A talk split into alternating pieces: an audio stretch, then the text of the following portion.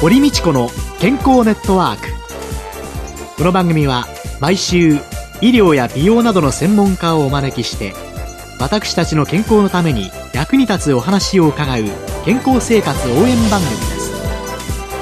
エビデンスサプリメントとマヌカハニーで健康な毎日をお届けするコサナの提供でお送りします。こんにちは。堀道子です。今週のゲストは東京大学医学部眼科学教室講師の相原誠さんです。どうぞよろしくお願いいたします。よろしくお願いします。さあ、先週はですね、もう老眼、老視について伺ったんですけれども、今週は子供の目の健康についてお伺いしたいんですけれども、お子さんで眼科を受診される人なんていうのは、はい、どういうのの原因が多いんですかね、まあ、特にちっちゃいお子さん、自覚症状がないので、はい、まあ、親が見た目でおかしいんじゃないかと思ってこう連れてくる場合が多いですよね。はい、すると、やっぱり多いのは、斜視とか、はい、要するに目の位置がずれてるっていうのが一番多いと思います。えー、見てわかる、そうですね。あと、日本の制度だと大体3歳になると3歳児検診っていうのをやることになってまして、はいはい。自治体がやってくれるんですけど、はい、その3歳児検診で異常があった場合に連れてくる。あとは就学時検診といって、年長さんですね。はい、小学校入る前に検診があって、えー、そこの2段階で基本的にはこうスクリーニングするんですよ。で、そこで、まあ視力が出てないということがあれば、大体眼科に連れてくる。小学校の時なんていうのは、まあ視力が出てるか出てないかっていうのはある程度検査でわかるとはいはい。3歳の子なんていうのはどうやって調べるんですか？あ、3歳の子もですね、あの、輪っかでこう、どっちが空いてるかっていうのをやったことありますよね。はいはいはい、はい、うん。あれを使うか、ええ、あれのね、大きいのを持たせて、子供に。ええ、指をさして、これと同じにしてねって言うと、その子供がそのリングを持ってね、こうやるわけです。ハンドルみたいに、ええ。そういうのが一つありますね。あとは、絵視力っていうのがあって、ええ、まあ3歳ぐらいになると、まあ片言でも大体物言えますから、はい、例えば鳥とか、はい、蝶とか、はい、そういう像を見せるんですね。その大きさがこう変えてあって、ええ、それを見せてあれが何に見えますかっていうので、そういうので一応、視力表っていうのがあります。ああ、それで3歳児、はい、でも視力がちゃんと出てるかどうかっていうのが分かるということなんですね。そそれ以外に視力が出てる出てないっていう以外に、子供の目の怪我とかそんなの？うん、怪我はまあありますね。特に子供っていうのは、まあ身体能力がまだ発達してないのと、まあ注意力とかの問題で、結構怪我したりすることはよくありますから、まあそれで連れてくることはよくありますね。打撲なんかの目の病変っていうのは、これどんなものがあるんですか？打撲は、まあ親が見てる前だと、何にぶつけたとかいうので正確にわかると思うし、あとは表面に傷が残ってる場合ね。例えばまぶたとか顔の一部に傷が残ってれば、まあぶつけたんじゃないかっていうことで、多分連れてこられると思うんで、それは眼科の方できちんと調べればですね、どうなってるかっていうのは分かることがほとんどですね。特に注意してほしいのは、とにかく目が充血してれば、やっぱ何か起きてると思って、必ず連れていくっていうのが一つ。それから、目をぶつけたのが確実な時もやっぱ連れてきてもらう。はい。まあ正面からぶつけた以外に一つ覚えててほしいのは、これ横をぶつけた場合ですね。眉毛の外あたり。はい。横からぶつけた場合ですね。はい。意外と大した傷がないのに見えなくなっちゃうことがあるんです。はい。視神経管骨折っていう怪我なんですけど、はい、人間の目ってこう正面からこうぶつかったらなんか具合悪いこと起きそうだと皆さん思うんですけど、横から物が当たった場合にですね、この骨がずれまして、はい、眼球の後ろの視神経といって脳と繋がってるところがあるんですけど、はい、そこの部分の骨がずれてですね、その伝える神経がやられちゃうことがあるんです。それは視神経管って言って、まあ、細い、薄い骨でできた管なんですけど、ええ、そこの部分っていうのはこう横からの衝撃に弱くてですね、正面からぶつかったものを怪我したっていうのを大体親見たら必ず大体連れてくるんですよ。目異常がないかって言って。みんな心配しますもんね。そうそうそう前から来れば、うん、だけど、転んで例えば横をドーンとぶつけたとか、えこの特にこの眉毛の横です。眉毛の横の横からの衝撃っていうのは意外と気をつけないといけないですね。それはなかなか気づきにくいですね。すると目の表面には全然何もないし、充血もしてないし。そうそうそうそう。サインがないので、えー、意外と気がつかないことがあります。だけどまあ、ほとんど正面ですよ。ほとんどはね。怪我は。ボールが当たったとか、はい、そういうのがほとんどですから、まあ、それは必ず連れてきていただいて、見せていただくしかないと思いますけど。そういう時は具体的にはどういう治療がなされるんですか？まあ、ぶつけてどうなってるかっていうのは状況によりますけどね。はい。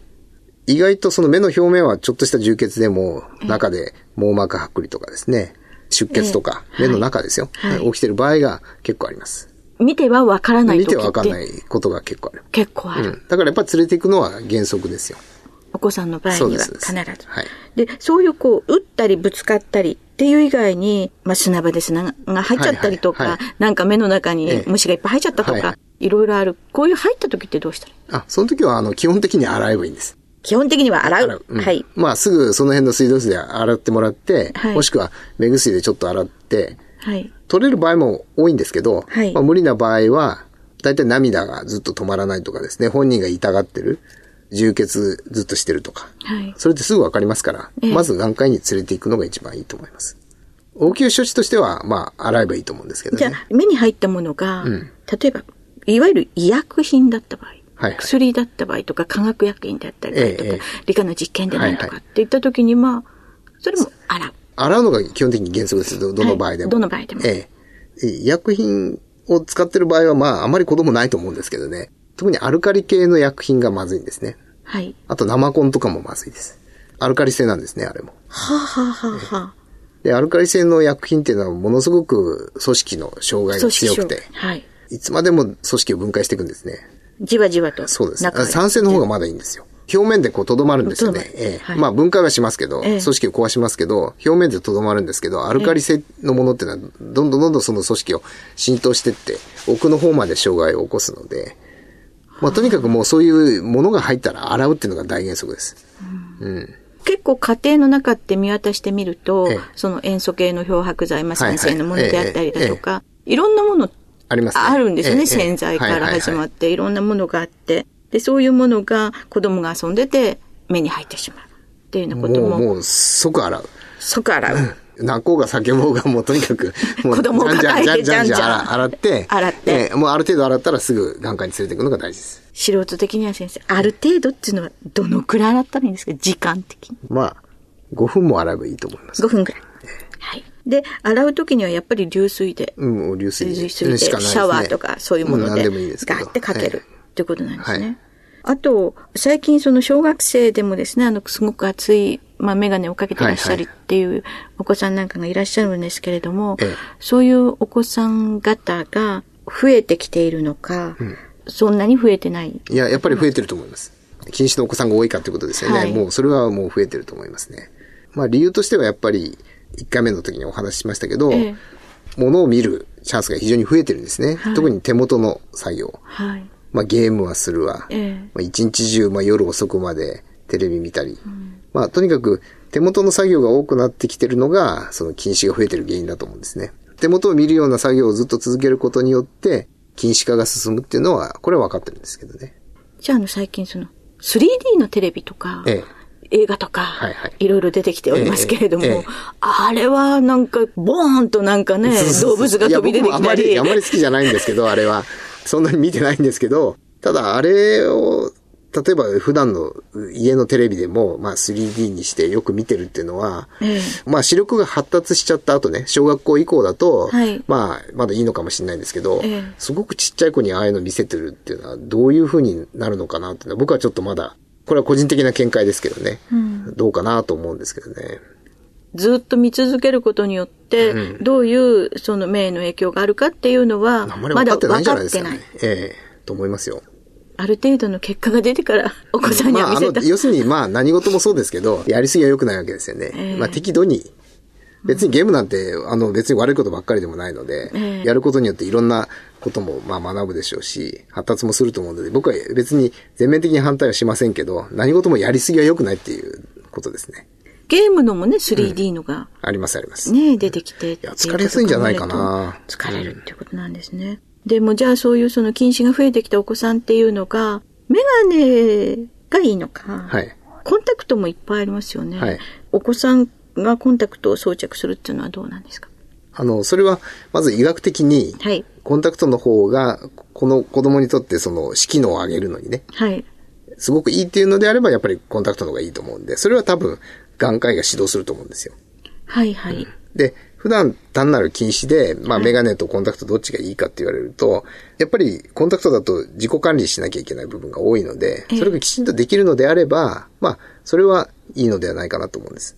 管理がきちんとできるなら。うん、いいと思いますけど。コンタクトをその小さい時からずっとすることによって何か問題になるってことはない。管理がきちんとできてれば。うん。まあ、通常の管理だったらいいと思うんです。はい、ただ、あまりちっちゃい子はですね、どうもよく変わるし、はい、普通は進めませんよね。で、大体コンタクトを購入する時点で、眼科医の指導のもとですから、はい、まあ、そこの眼科の先生と、この子はコンタクトしていいのかどうかっていうのは多分相談が当然あるわけですから、まあ、そこで判断するということになると思うんですけど。なかなかね、最初だけね、コンタクト、眼科医の指導のもとに、そうそうそう。その後、後行かなくなることがね。行かなくなって。そうなんです、そうなんです。うん、っていうのがありますよね。そうです。そういう意味ではやっぱりきちんと、ね、その都度。コンタクトは基本的には3ヶ月に一遍ちゃんと眼科に行って、目のチェックをしてもらい、何か異常が起きてないか見てもらって、それから新しいコンタクトをもらう。3ヶ月に1回。ええ。検査をして。検査をする。もちろん、あの、ハードコンタクトはもっと持ちますからね。はい、3ヶ月ごとに交換はしなくていいですけど、ええ、基本的には検査には行くということです。あ、目に何か悪い影響が出てないかどうか。はい、自分でわからない状態っていうのは結構あるんですね。何でもそうなんですけど。ええ、コンタクト入れてて具合悪くなってるのに気がつかない。例えば、あの、よくあるのはアレルギー性の結膜炎。はい、うん。これは意外とひどくなるまで気がつかないですよね。まあ、汚れたコンタクト入れっぱなしにしてて、まぶたの裏裏とかにこう、ブツブツがいっぱいできて、はい。具合悪くなってるっていうのは、最初のうちは全然気がつかない。で、ひどくなってから？ひどくなると、コンタクトがずれるとか、目やにが増えるとか、かゆいとか。ええー、それでやっと行くようになったら、するともうコンタクトを例えば1ヶ月以上外して治療しなきゃいけないとか、そういうことになるわけですよね。そのなる一歩前でですね、検査を受ける。自分が症状がない段階で発見されれば、別にコンタクトをしながらでも治療ができる。そうそう、治療できる。ひどくなってしまうと、ともう外してコンタクトも外さなきゃいけない。と、またメガネ作ったり大変そうそうそう。大体メガネなしでコンタクト作っちゃダメなんですけど、基本は。だってコンタクト一日中するわけではないので、はい、メガネと併用ですからね。メガネもちゃんと持ってる。そうです。というのが普通はそうです。うん、普通は。普通そうです。はい。わかりましたと言いながら。もう少しコンタクトレンズについてお伺いしたいと思いますので、でね、はい、はい。来週はコンタクトレンズと感染症について伺いたいと思います。今週のゲストは東京大学医学部眼科学教室講師の相原誠さんでした。来週もよろしくお願いします。よろしくお願いします。健康な毎日を送るために気をつけていることはありますか？自分の健康は自分で守る時代です科学に裏付けされたサプリメント大自然の恵みマヌカハニーあなたの健康に貢献したいと願っています私たちはコサナですここでコサナから番組お聞きの皆様へプレゼントのお知らせです吸収性と安定性を高めたアスタキサンチンを配合したサプリメントナノサポートくっきりアップを番組お聞きの10名様にプレゼントします。ご希望の方は番組サイトの応募フォームからお申し込みください。当選者は11月7日の放送終了後に番組サイト上で発表します。コサナのナノサポートくっきりアッププレゼントのお知らせでした。コサナワンポイント情報を今週は宇野和夫がお送りいたします。えー、先週に引き続きまして今月のプレゼント、ナノサポートくっきりアップにつきまして、株式会社コサナの鈴木健さんに伺ってまいります。鈴木さんよろしくお願いします。よろしくお願いします。まあ、一週目に伺いましたけども、抗酸化という作用によりまして、はい、例えば老化とか、はい、そういうものが防げる部分があるんですよね。はい。まあ、いろんなところにその、カプセル化というのは使われていて、はい。例えば飲料とか、消臭スプレーとかにも、技が使われてる。はい。あの、皆さんご存知ないだけで、ええ、身の回りの商品でいろいろ使われてますので、え、ぜひですね、今度原料とかで、シクロデキストリンとか環状オリゴ糖とかいうのを探してみてください。そうですか。はい。あの、アスタキサンチンという話を伺いましたが、はい。まあ、これと、まあ、ビタミンの関係を今日は詳しく伺いたいと思うんですが、はい。アスタキサンチンをカプセル化によってどのように有効に活用できるというふうに言えばいいんでしょうか？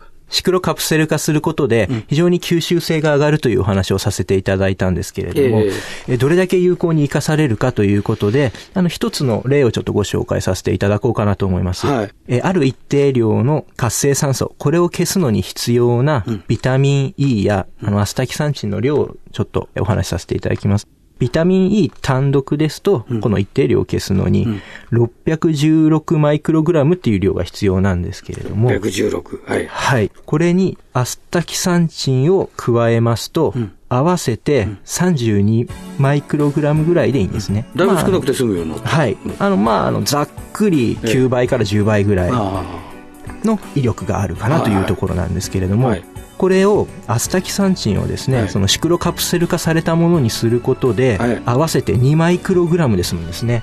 そんなに少ない量で、はい、はい、これはあのビタミン E 単独量の308分の1、少ない量でして、普通のシクロカプセル化されてないアスタキサンチンとビタミン E の混合物。これの2つの量を合わせたものの16分の1の量で済んでます。それだけ有効性が上がっているということでまあ、これは一つの例としてお話しさせていただこうと思います。株式会社コサナの鈴木健さんに伺ってまいりました。コサナワンポイント情報を今週は宇野和夫がお送りいたしました。ありがとうございました